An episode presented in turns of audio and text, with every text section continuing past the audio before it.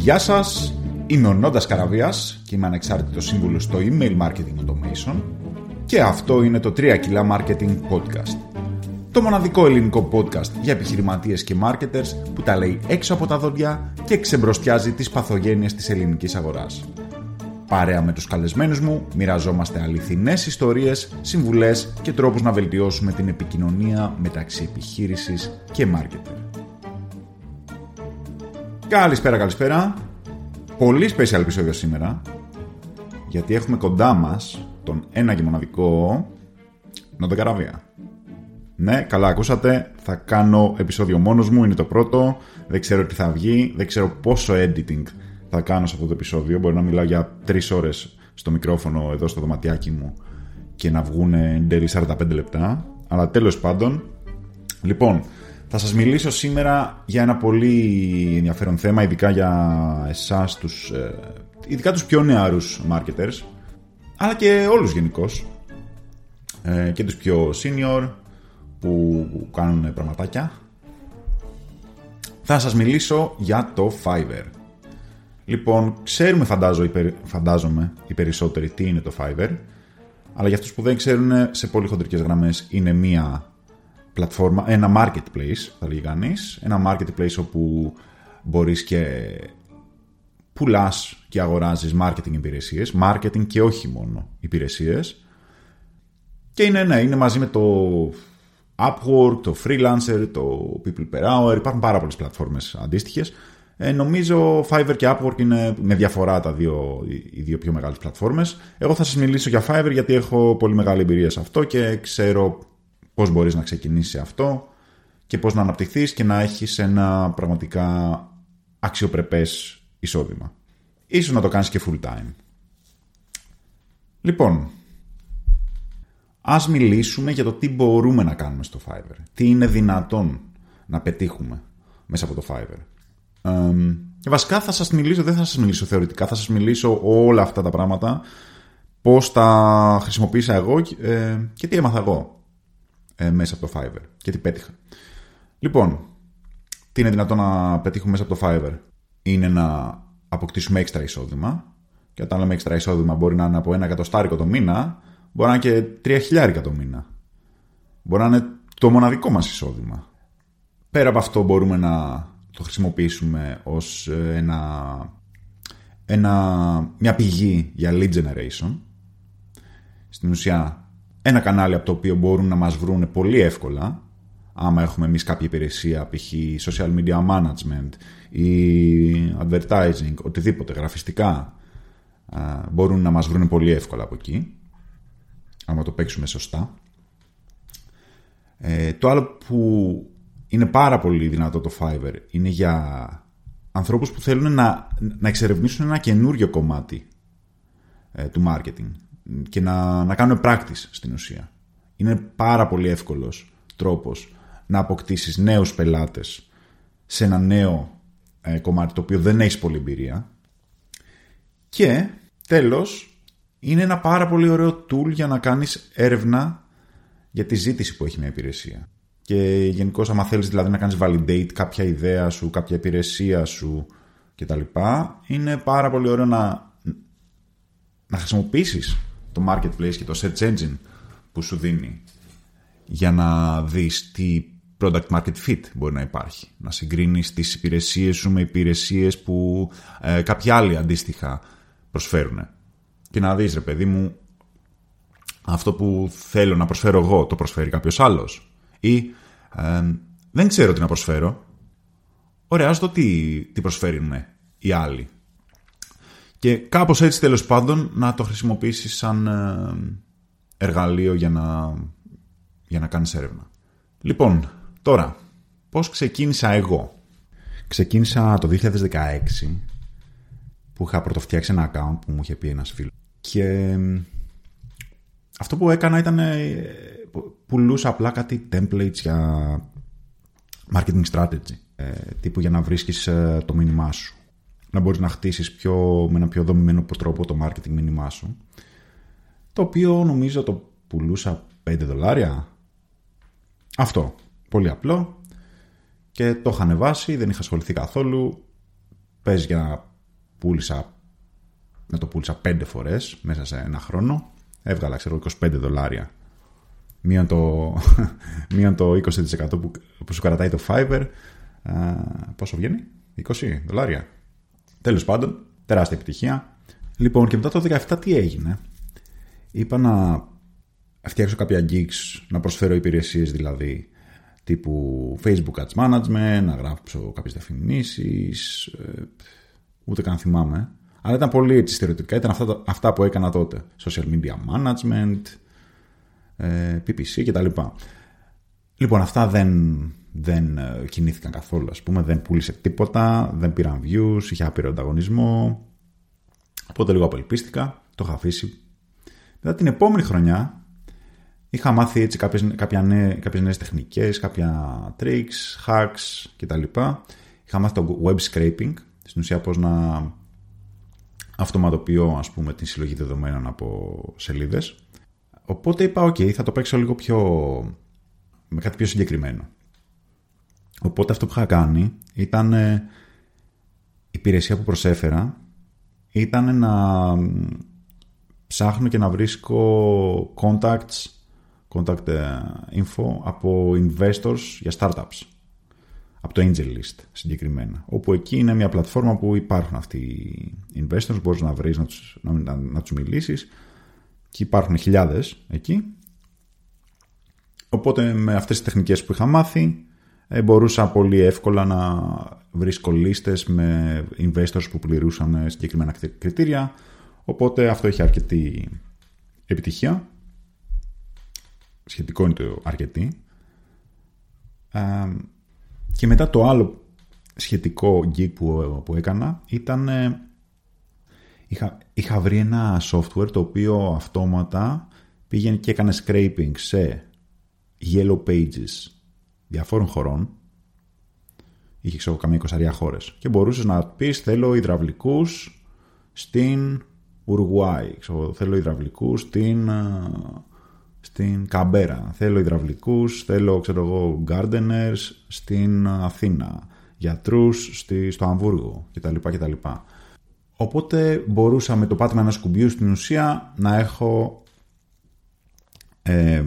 πολλά δεδομένα σε spreadsheets και να τα δώσω σε όποιον μου τα ζητήσει. Οπότε είχα κάνει μια τέτοια υπηρεσία και πήγε, οπότε είχα αυτές τις δύο υπηρεσίες του scraping και αυτές άρχισαν καθημερινά να έχουν κάποια views, κάποια requests, μια φορά τη βδομάδα, 2 φορές, 3 φορές, και λέω, κάτι γίνεται εδώ.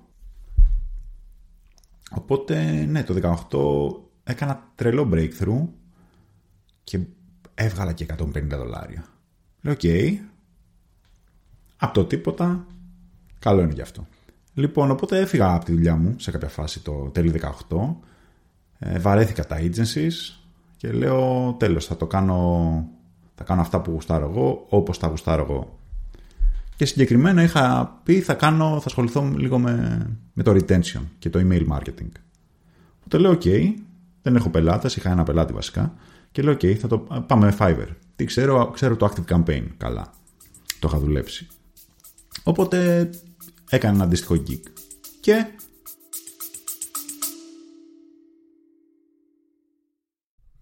Και ένα μικρό διάλειμμα για διαφημίσεις. Θες να αυξήσεις το ROI των διαφημίσεών σου. Θες να αυξήσεις το conversion rate του κατάστηματός σου. Έχεις βαρεθεί να κυνηγάς, να βρεις νέους πελάτες με ads που γίνονται όλο και πιο ακριβά. Έχεις αστεία ποσοστά στα email open rates σου. Σου τα πετάνε όλα στα spam. Έχεις email addresses, αλλά δεν έχεις άλλα στοιχεία και δεν ξέρεις τι να τις κάνεις. Και απορείς παράλληλα γιατί όλοι λένε πως το email marketing είναι το κανάλι με το μεγαλύτερο ROI με διαφορά, ενώ όλοι οι υπόλοιποι το θεωρούν σπαμάρισμα. Λοιπόν, σχολήσει, και δεν είναι άλλη από το μοναδικό μου course. Το email marketing είναι sexy. URL iamnontas.com/email-course. Λοιπόν, στη σημερινή του μορφή, πολύ συνοπτικά, γιατί δεν ξέρω και πότε θα το ακούσεις αυτό, είναι ένα live online course μέσω Zoom. Παίρνω μόλις 5 με 8 άτομα τη φορά. Αποτελείται από 8-2 ώρα διαδραστικά sessions, όπου μιλάμε για πραγματικά cases, δικά μου και δικά σας. Και εννοείται, καλύπτουμε όλη τη βασική θεωρία. Έχετε πρόσβαση σε online κοινότητα, έχετε resources προτινόμενα και έχετε και αρκετό homework.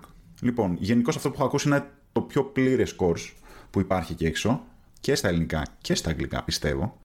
Και τα πράγματα για τα οποία μιλάμε είναι στρατηγική, funnels, copywriting, ChatGPT, automation, segmentation, email software, συμπεριφορά καταναλωτή και πολλά άλλα. Το αποτέλεσμα όλου αυτού είναι πως θα μπορείς εσύ να φτιάξεις τη δικιά σου στρατηγική marketing, να διαχειριστείς όλο το email marketing ενός καταστήματος, δικού σου είτε κάποιου άλλου. iamnontas.com/email-course. Πρώτος μήνας ύπαρξης αυτού του gig, βγάζω $300. Και λέω, what? Τι έπαιξε? Εγώ περίμενα εκεί, να βγάλω κάνα $30, θα μου έρχεται ένα sale το μήνα, ξέρεις, τσούκου, με εξευτελιστικές τιμές, ας πούμε, που είχα τότε. Δεν περίμενα $300. Οπότε λέω, κάτι παίζει εδώ. Άμα τον πρώτο σου μήνα βγάζεις $300, κάτι παίζει. Fast forward, αυτό είναι το 2019. Δηλαδή είχα βγάλει, θυμάμαι, γύρω στα $1,000 μέσα στους 3 πρώτους μήνες. Λοιπόν, fast forward, καλά πάει ακόμα το Fiverr μου. Οπότε θα μιλήσουμε γι' αυτό σήμερα. Ας μιλήσουμε για το πώς φτιάχνουμε gigs. Λοιπόν, καταρχάς τι είναι το gig. Το gig είναι απλά μια υπηρεσία τυποποιημένη, η οποία είναι τύπου θα σου φτιάξω ένα email sequence. Αυτό π.χ. θα μπορούσε να είναι ένα gig. Έτσι. Ένα πολύ συγκεκριμένο πράγμα που κάνεις με μία συγκεκριμένη τιμή που το δημοσιεύεις στη σελίδα σου και στα search results και μπορεί να, ο πελάτης να το ψάξει, να επιλέξει εσένα και να το αγοράσει και εσύ από τη στιγμή που θα το αγοράσει πρέπει να το παραδώσεις σαν υπηρεσία στον προκαθορισμένο χρόνο που έχεις ορίσει εσύ. Αυτό είναι πάρα πολύ χοντρικά. Τώρα, για να έχεις επιτυχία σε αυτό πρέπει να έχεις και κάποια μέθοδο. Έτσι δεν είναι απλά φτιάχνω ένα gig, έχω μια υπηρεσία, την έχω κάπου στο διαδίκτυο και τρέχουν όλοι ας πούμε να με αγοράσουν. Καμία σχέση. Πρέπει να έχεις μια στρατηγική. Το τι gig θα φτιάξεις, τι ακριβώς, ποια υπηρεσία θα προσφέρεις, με ποιον τρόπο θα το προσφέρεις, με ποιον τρόπο θα το τιμολογήσεις αυτό το πράγμα, ποια είναι η διαφορά με την υπηρεσία των άλλων, την αντίστοιχη υπηρεσία των άλλων. Λοιπόν, κάποια πράγματα έτσι να σας πω που έχω δει εγώ. Καταρχάς, όταν πρωτοανοίγεις account και λες θα πουλήσω, πρέπει να επιλέξεις τι είναι αυτό που θα πουλήσεις. Οπότε εδώ πρέπει να ματσάρουν 3 πράγματα. Σε τι είσαι καλός, τι θέλει η αγορά και πόσος ανταγωνισμός υπάρχει. Λοιπόν, το σε τι είσαι καλός είναι λίγο self-explanatory. Άμα δεν είσαι καλός σε κάτι, τότε μην το προσφέρεις σε υπηρεσία. Μετά το τι θέλει η αγορά, και αυτό είναι ψηλό self-explanatory, γιατί άμα δεν το θέλει η αγορά, άμα δεν υπάρχουν searches για την υπηρεσία σου που μπορεί να είναι, ξέρω εγώ, φτιάχνω γραφικά για εκτύπωση σε πλαστικά ποτήρια καφέ. Οκ, υπάρχει μια ζήτηση, αλλά δύσκολα κάποιος θα το ψάξει στο Fiverr και θα το τόσο συγκεκριμένα και θα σε αγοράσει. Λοιπόν, οπότε πρέπει η υπηρεσία σου να είναι κάτι το οποίο ο κόσμος να το θέλει και να το ψάχνει. Διότι στο Fiverr όλα ξεκινάνε από τον αγοραστή που θα ψάξει. Δεν είναι όπως το Upwork π.χ. όπου εσύ θα κάνεις αιτήσεις για δουλειές, οι οποίες είναι δημοσιευμένες, ξέρω εγώ, χρειάζομαι γραφίστα, χρειάζομαι κτλ. Όχι, ο πελάτης σε βρίσκει εδώ. Οπότε πρέπει η υπηρεσία σου να είναι full προσαρμοσμένη στον πελάτη και στις ανάγκες του. Λοιπόν, και το τρίτο που είπαμε, που πρέπει να ματσάρει με τα άλλα δύο, είναι το πόσος ανταγωνισμός υπάρχει. Δηλαδή, άμα πάω εγώ και πω φτιάχνω λόγο, φτιάχνω λόγο για την εταιρεία σου, μου άρεψε πόσοι άλλοι το κάνουν αυτό. Φαντάζομαι θα είναι σε εκατοντάδες χιλιάδες τα gigs τα οποία σου προσφέρουν λόγο. Οπότε, ναι, δεν θα περάσει πάρα πολύ καλά με τόσο ανταγωνισμό και με τόσο φθηνό ανταγωνισμό, διότι είναι παγκόσμια πλατφόρμα που είναι Φιλιππινέζοι, Πακιστανοί, Μπαγκλαντεσιανοί, οι οποίοι σου φτιάχνουν λόγο με €7, ξέρω εγώ. Παρ' όλα αυτά, μπορείς να πεις, φτιάχνω flat logos για εταιρείες SaaS. Boom. Πάρα πολύ πιο συγκεκριμένο. Ξέρεις πως υπάρχει ζήτηση γι' αυτό, γιατί αυτό έτσι επικρατεί σαν design trend στην αγορά. Οπότε ο ανταγωνισμός σου δεν θα είναι εκατοντάδες χιλιάδες, θα είναι χιλιάδες απλά. Βέβαια δεν πρέπει να το κάνεις και εντελώς συγκεκριμένο, γιατί πολύ απλά μετά θα έχουμε το πρόβλημα του φτιάχνω γραφικά για εκτύπωση σε πλαστικά ποτηράκια καφέ. Δεν θες να το κάνεις τόσο συγκεκριμένο, γιατί δεν θα το ψάχνει κανείς. Οπότε εδώ το trick είναι, αυτό είναι που έκανα και εγώ, για να επιλέξω τις υπηρεσίες που επέλεξα εν τέλει. Θα σας πω τι πουλάω εγώ στο Fiverr. Ναι, το challenge είναι να βρεις αυτό το τριπλό συνδυασμό. Και πώς το ποσοτικοποιείς αυτό, δοκιμάζοντας πράγματα κατά βάση. Δοκιμάζοντας, ψάχνοντας για υπηρεσίες, πόσες υπηρεσίες υπάρχουν στην πλατφόρμα σχετικές με Facebook ads, με Google ads, με landing pages, με SEO. Ωραία, μετά μπορείς να συγκεκριμενοποιήσεις την αναζήτησή σου και να δεις σε πόσο μειώνονται όταν συγκεκριμενοποιώ την αναζήτησή μου και να παίξεις εκεί. Τώρα πολύ χοντρικά, ας πούμε, για να καταλάβετε τη διαφορά, π.χ. για Facebook Ads Management έχει τώρα αυτή τη στιγμή γύρω στις 35.000 υπηρεσίες. Ενώ για Yellow Pages, π.χ., που σας είπα πριν, έχει 296. Έχω 296 ανθρώπους να ανταγωνιστώ. Ενώ από την άλλη έχω 35.000. Αυτό βέβαια το έκανα χωρίς να έχω, όταν είχα κάνει αυτή την υπηρεσία, το είχα κάνει χωρίς να έχω αυτούς τους αριθμούς υπόψη. Το είχα κάνει λίγο έτσι πολύ αφελώς. Αλλά εν τέλει είδα, ρε παιδί μου, πως 35.000 μάλλον είναι πολύ. Επειδή όταν είχα εγώ αντίστοιχο gig δεν υπήρχε τίποτα σε sales. Ενώ το 296 μου φέρε αρκετά sales. Οπότε λέω, π.χ. όταν έφτιαξα το πρώτο μου έτσι, σοβαρό gig που ήταν με Active Campaign, λέω ok, δεν θα πάω σε κάτι που να είναι 35.000, θα πω σου κάνω email marketing. Θα πάω πιο niche, ας πούμε. Το συγκεκριμενοποιήσω. Και ναι, όταν το είχα φτιάξει, νομίζω ήταν οι ανταγωνιστές, ήταν έξω, είχε 500 που προσέφεραν ένα active campaign. Τώρα βέβαια είναι πολύ περισσότερο, νομίζω. Αλλά τέλος πάντων. Οπότε είδα, ας πούμε, το νούμερο το 500 ανταγωνιστές ήταν ένα νουμεράκι που δούλευε. Επειδή από τον πρώτο μήνα είχα τόσα sales. Οπότε αυτό ισχύει προφανώς για τη συγκεκριμένη υπηρεσία. Για τη δικιά σας υπηρεσία μπορείτε να πειραματιστείτε και να ψάξετε τι νούμερα παίζουν από τον ανταγωνισμό. Διακόπτουμε για διαφημίσεις, γιατί έχω να σας ανακοινώσω πως έχω βγάλει ένα course για το Fiverr, το οποίο το έβγαλα μετά την ηχογράφηση του επεισοδίου και τη δημοσίευση του επεισοδίου, γιατί είδατε το πόσο πολύ ενδιαφέρον έχετε γι' αυτό και δίψα για να μάθετε. Οπότε άμα πάτε στην σελίδα μου στο iamnontas.com/Fiverr/course και είτε θα μπορείτε να γραφτείτε στη waitlist σε περίπτωση που δεν έχει βγει live το course, είτε θα το αγοράσετε κατευθείαν. Αυτό περιγράφω όλο το story πώς το έκανα και σας παίρνω στην ουσία από το χεράκι και σας δείχνω από το μηδέν πώς να το κάνετε κι εσείς και να βγάλετε λεφτά πολύ πιο γρήγορα από ό,τι φανταζόσασταν. Αυτά. Συνεχίζουμε στο πρόγραμμα μας. Λοιπόν, μια άλλη ιδέα για να επιλέξεις την υπηρεσία που θα προσφέρεις είναι και το να... Αυτό που θα προσφέρεις να είναι καταρχάς πάρα πολύ εύκολο να το κάνεις deliver. Γιατί αυτό? Γιατί στην αρχή τουλάχιστον, επειδή μιλάμε τώρα για ανθρώπους που ξεκινάνε, έτσι, θα χρειαστείς reviews. Θα χρειαστείς ποσότητα.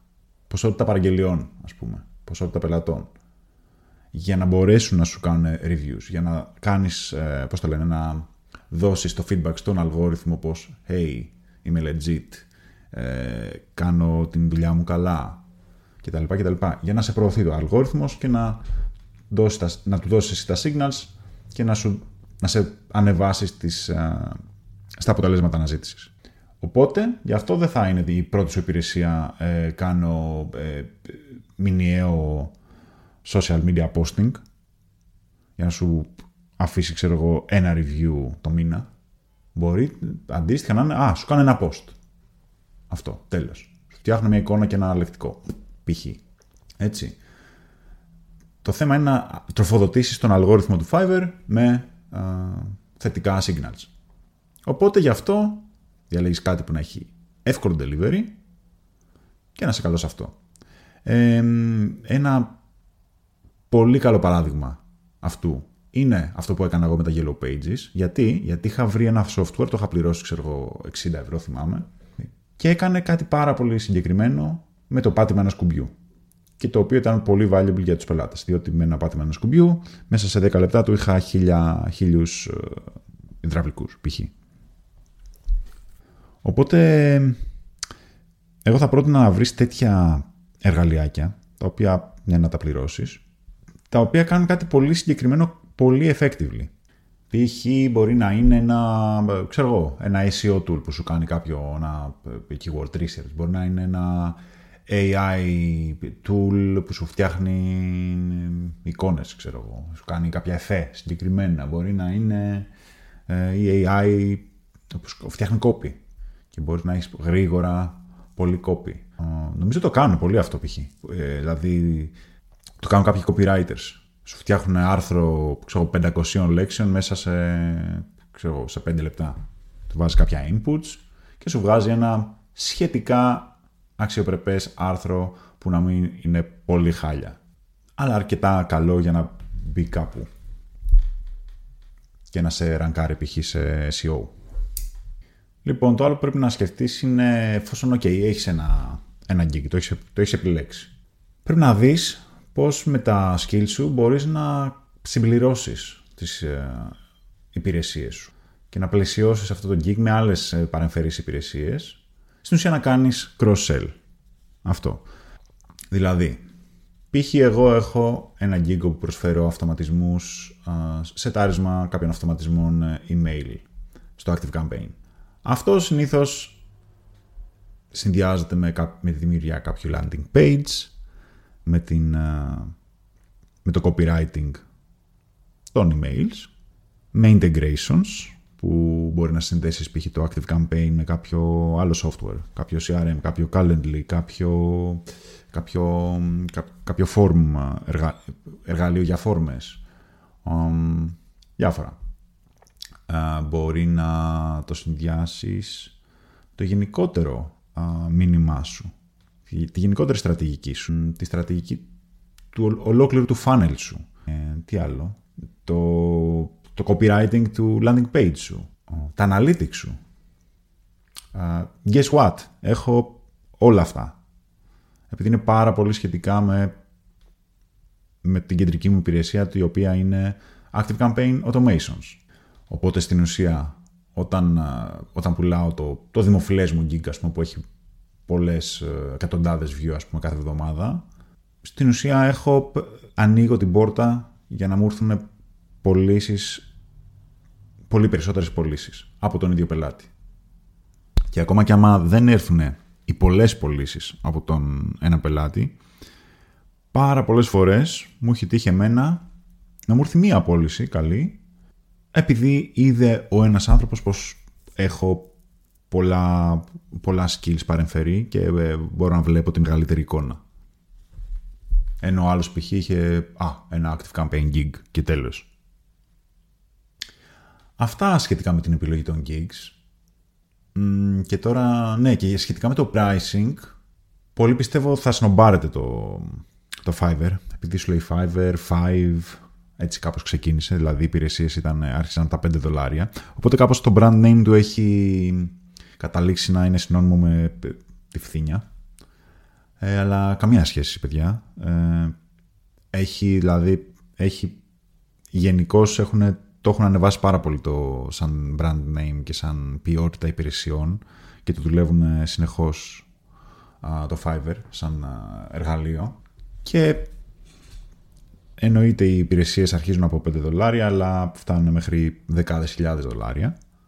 Οπότε καμία σχέση. Το θέμα είναι πώς θα τιμολογήσεις εσύ την υπηρεσία σου. Για να αναφερθούμε λίγο και σε αυτό. Άμα αρχίζει τώρα, εγώ θα έλεγα τιμολόγησε το όσο χαμηλά μπορείς για να μην είναι εντελώς ξεφτύλα. Αυτό προφανώς θα το κάνεις για την αρχή. Γιατί? Για να πάρεις reviews, επειδή όπως είπαμε είναι numbers game στην αρχή. Οπότε όταν αρχίζεις, ναι, θα έλεγα πρέπει να υπομείνεις αυτή την όχι πολύ καλή κατάσταση, όπου πουλάς μια υπηρεσία πιο φθηνά από ότι θα την πουλαγες κανονικά. Αλλά πρέπει να παίξεις το παιχνιδάκι του Fiverr, γιατί το Fiverr κάνει τους κανόνες, δημιουργεί τους κανόνες, και όσο παίζεις με τους κανόνες του παιχνιδιού θα σε ανταμείψει και το παιχνίδι. Οπότε ο κανόνας είναι ξεκινάω σχετικά φθηνά, δηλαδή πας και βλέπεις ποιος είναι ο ανταγωνισμός σου, τι κάνει ο ανταγωνισμός σου και τιμολογείς στο φθηνό. Αρχίζεις να πουλάς, ικανοποιείς τους πελάτες σου, κάνεις over deliver, γουστάρουνε, σου αφήνουν πενταράκια, και όταν λέω πενταράκια εννοώ 5 αστέρια. Που βασικά η πληρωμή σου στην αρχή τα αστέρια είναι, όχι τα δολάρια. Τέλος πάντων, και σιγά σιγά αυξάνεις τις τιμές σου. Αυτή είναι η γενικότερη στρατηγική. Άμα έχεις κάνει δηλαδή καλή επιλογή υπηρεσιών και έχεις τιμολογήσει και καλά τις υπηρεσίες σου, θα έρθουν τα views, θα έρθουν τα sales, θα έρθουν και τα reviews. Και μετά θα έρθουν τα πολλά sales. Τέλος, θα ήθελα να σας πω και κάποια πραγματάκια που έτσι έχω καταλάβει από την εμπειρία μου στην πλατφόρμα, που είναι καλό να έχουμε έτσι υπόψη μας. Λοιπόν, καταρχάς, πρώτον, το Fiverr είναι ο πελάτης σου, δεν είναι ο εκάστοτε πελάτης που εξυπηρετείς, αλλά το Fiverr. Το αναφέραμε και πιο πριν αυτό. Αυτό σημαίνει πως το Fiverr έχει τον έλεγχο και το Fiverr βάζει τους κανόνες. Άμα δεν παίξεις με αυτούς, δεν θα σε ανταμείψει το Fiverr. Οπότε η στρατηγική εδώ είναι να ακολουθήσεις τα Terms of Service, να είσαι ενήμερος για αυτά, να τα διαβάσεις, για να μην την πατήσεις. Επίσης, το άλλο που πρέπει να έχουμε υπόψη είναι πως ο πελάτης του Fiverr είναι ο πελάτης ο οποίος εξυπηρετείς. Οπότε εκείνος ο πελάτης για το Fiverr έχει δίκιο. Και αυτό είναι πολύ σημαντικό, γιατί πολύ απλά συνήθως σε disputes βασικά δεν έχω ακούσει ποτέ να δικαιώνεται ένας seller. Πάντα θα πάει με το μέρος αυτού που πληρώνει, δηλαδή του πελάτη, που συνήθως θα είναι και μαλάκας πελάτης, επειδή συνήθως αυτοί είναι που προσπαθούν να κάνουν game το σύστημα. Οπότε κάπως εσύ θα νιώθεις powerless, σαν να μην έχεις κανέναν έλεγχο. Και είναι γεγονός αυτό. Αλλά δυστυχώς δεν μπορείς να κάνεις τίποτα γι' αυτό. Είναι κάτι το οποίο πρέπει να αποδεχτείς. Πρέπει να μειώσεις κάπως το ego σου, τον εγωισμό σου, για να τα λέω και στα ελληνικά, και να αποδεχτείς αυτή την πικρή πραγματικότητα. Αυτό δηλαδή σε οδηγεί πρακτικά σε μια κατάσταση όπου είσαι λίγο, να τα πούμε έτσι λαϊκά, είσαι το πουτανάκι του πελάτη. Κάνει ό,τι ζητήσεις. Επειδή πολύ απλά, άμα θέλεις να σε ανταμείψει το σύστημα του Fiverr, πρέπει να κάνεις ακριβώς αυτό που θέλει ο τελικός πελάτης. Δεν είναι πάρα πολύ καλό Δεν είναι μια συμβουλή που γενικώς θα έδινα σε επαγγελματίες και σε consultants και τα λοιπά, γιατί πολύ απλά πολλές φορές όταν είσαι σωστός επαγγελματίας και κάνεις καλά τη δουλειά σου, οι απαιτήσεις του πελάτη πολλές φορές είναι παράλογες, επειδή δεν ξέρει. Οπότε το να κάνεις ακριβώς αυτό που σου λέει ο πελάτης είναι παράλογο σε πολλές περιπτώσεις. Οπότε δεν είναι καλή business συμβουλή. Αλλά για το Fiverr, ειδικά όταν αρχίζεις και το ζητούμενό σου είναι να πάρεις reviews, είναι να σε δει το σύστημα, ας πούμε, πως έχεις καλό completion rate. Το οποίο, by the way, πρέπει να είναι να είναι πάνω από 90%. Δηλαδή, κάθε ένα μήνα περνάς από review και πρέπει τουλάχιστον 9 στις 10 παραγγελίες του μήνα, τον τελευταίο δίμηνο, τέλος πάντων, να είναι επιτυχημένες, να μην σου έχουν κάνει cancel. Αυτό είναι ένα από τα κριτήρια για να ανέβεις level, που έχεις διάφορα άλλα έτσι, πλεονεκτήματα. Να ανεβάσεις τιμές, να έχεις περισσότερα gigs κτλ. Αυτά για άλλο επεισόδιο. Άμα γουστάρετε. Οπότε τι γίνεται, θέλεις να ανέβεις levels, θέλεις να είσαι ψηλά στα search results, κάνεις ό,τι σου λέει ο πελάτης. Μαλακία ή μη. Αυτό. Οπότε εκεί είναι και η σημαντικότητα του να θέτεις σωστά expectations. Εκεί δηλαδή. Εκεί παίζεται το παιχνίδι δηλαδή. Να θέσεις σωστά expectations προτού σου παραγγείλει ο πελάτης κάτι ή κατά τη διάρκεια ή στην περιγραφή του gig που έχεις φτιάξει κτλ. Και να φιλτράρεις με οποιοδήποτε τρόπο τους περίεργους πελάτες που βλέπεις πως θα σου δημιουργήσουν πρόβλημα. Εγώ δηλαδή με το που ακούω λίγο γκρίνια, λίγο έλλειψη σεβασμού προτού μου παραγγείλει σε αρχικές συζητήσεις, του λέω γεια σας, ευχαριστώ, δεν μπορώ, είμαι απασχολημένος, έχω πολλή δουλειά, τέτοια πράγματα. Οπότε bottom line, δεν θέλουμε εγωισμό, θέλουμε να θέτουμε σωστά expectations, να φιλτράρουμε όσο μπορούμε τους πελάτες, γιατί άμα μπλέξεις με μαλάκα, την πάτησες. Θα τρέχεις μετά να φτιάχνεις το προφίλ σου επειδή σου άφησε, ξέρω εγώ, 3 αστεράκια ή 2 αστεράκια ή σου χάλασε τα στατιστικά. Και υπόψη, όσο πιο φθηνή είναι μια υπηρεσία, τόσο πιο πολλούς περίεργους πελάτες θα προσελκύσεις. Και όσο πιο πολύ πας σε πιο premium pricing, τότε θα σου έρχονται οι πραγματικά επαγγελματίες που σου λένε «OK, πάρε ένα χιλιάρικο, κάντο μου, θα σου δώσω ό,τι χρειάζεσαι, δεν θα σε ενοχλήσω, σε εμπιστεύομαι». Και αυτό. Στην αντίθετη περίπτωση, θα σου πάρει κάτι με 5 ευρώ, θα σου πει δεν μου άρεσε, ξαναδώσ' το, μήπως να μου προσθέσεις και κάτι άλλο, τα ξέρετε τώρα.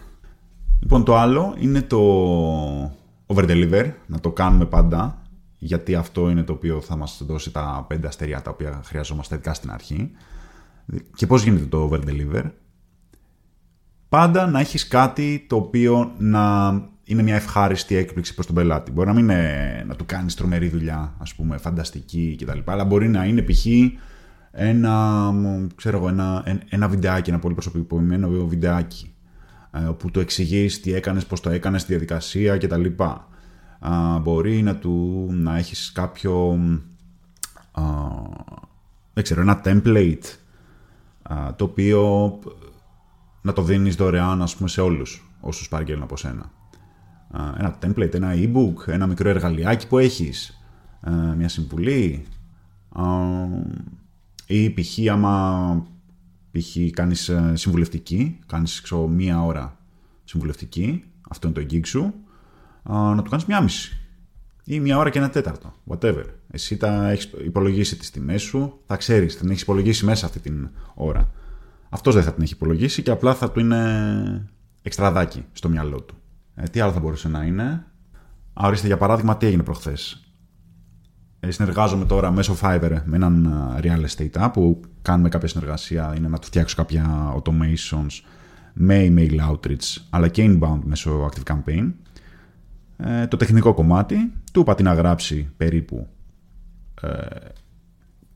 πώς να κινηθεί δηλαδή το copy στο outreach, είναι 3-4 emailάκια, και αυτά που μου έδωσε ήταν άστα να πάνε, δεν διαβάζονταν και ήδη είχαμε καθυστερήσει λόγω διαφόρων παραγόντων και λέω OK, δεν είναι μεγάλη επένδυση χρόνου για μένα, ξέρω πώς να γράφω ένα απλό effective outreach message. Τέλος πάντων, του έγραψα 3 emailάκια, τα οποία ήταν εκτός της συμφωνίας μας. Όταν του τα έδωσα, χωρίς να το περιμένει, μου έγραψε ένα email πόσο πολύ με ευχαριστεί και τι ωραίο και δεν το περίμενε και είναι φανταστική δουλειά. Εντάξει, και για μένα ήταν, ξέρω εγώ, εντάξει, 3 emailάκια των 7 σειρών. Δεν ήταν τίποτα τρομερό. Αλλά για αυτόν έκανε μεγάλη διαφορά. Αυτά. Λοιπόν, και το άλλο tip είναι να είσαι συνεχώς διαθέσιμος.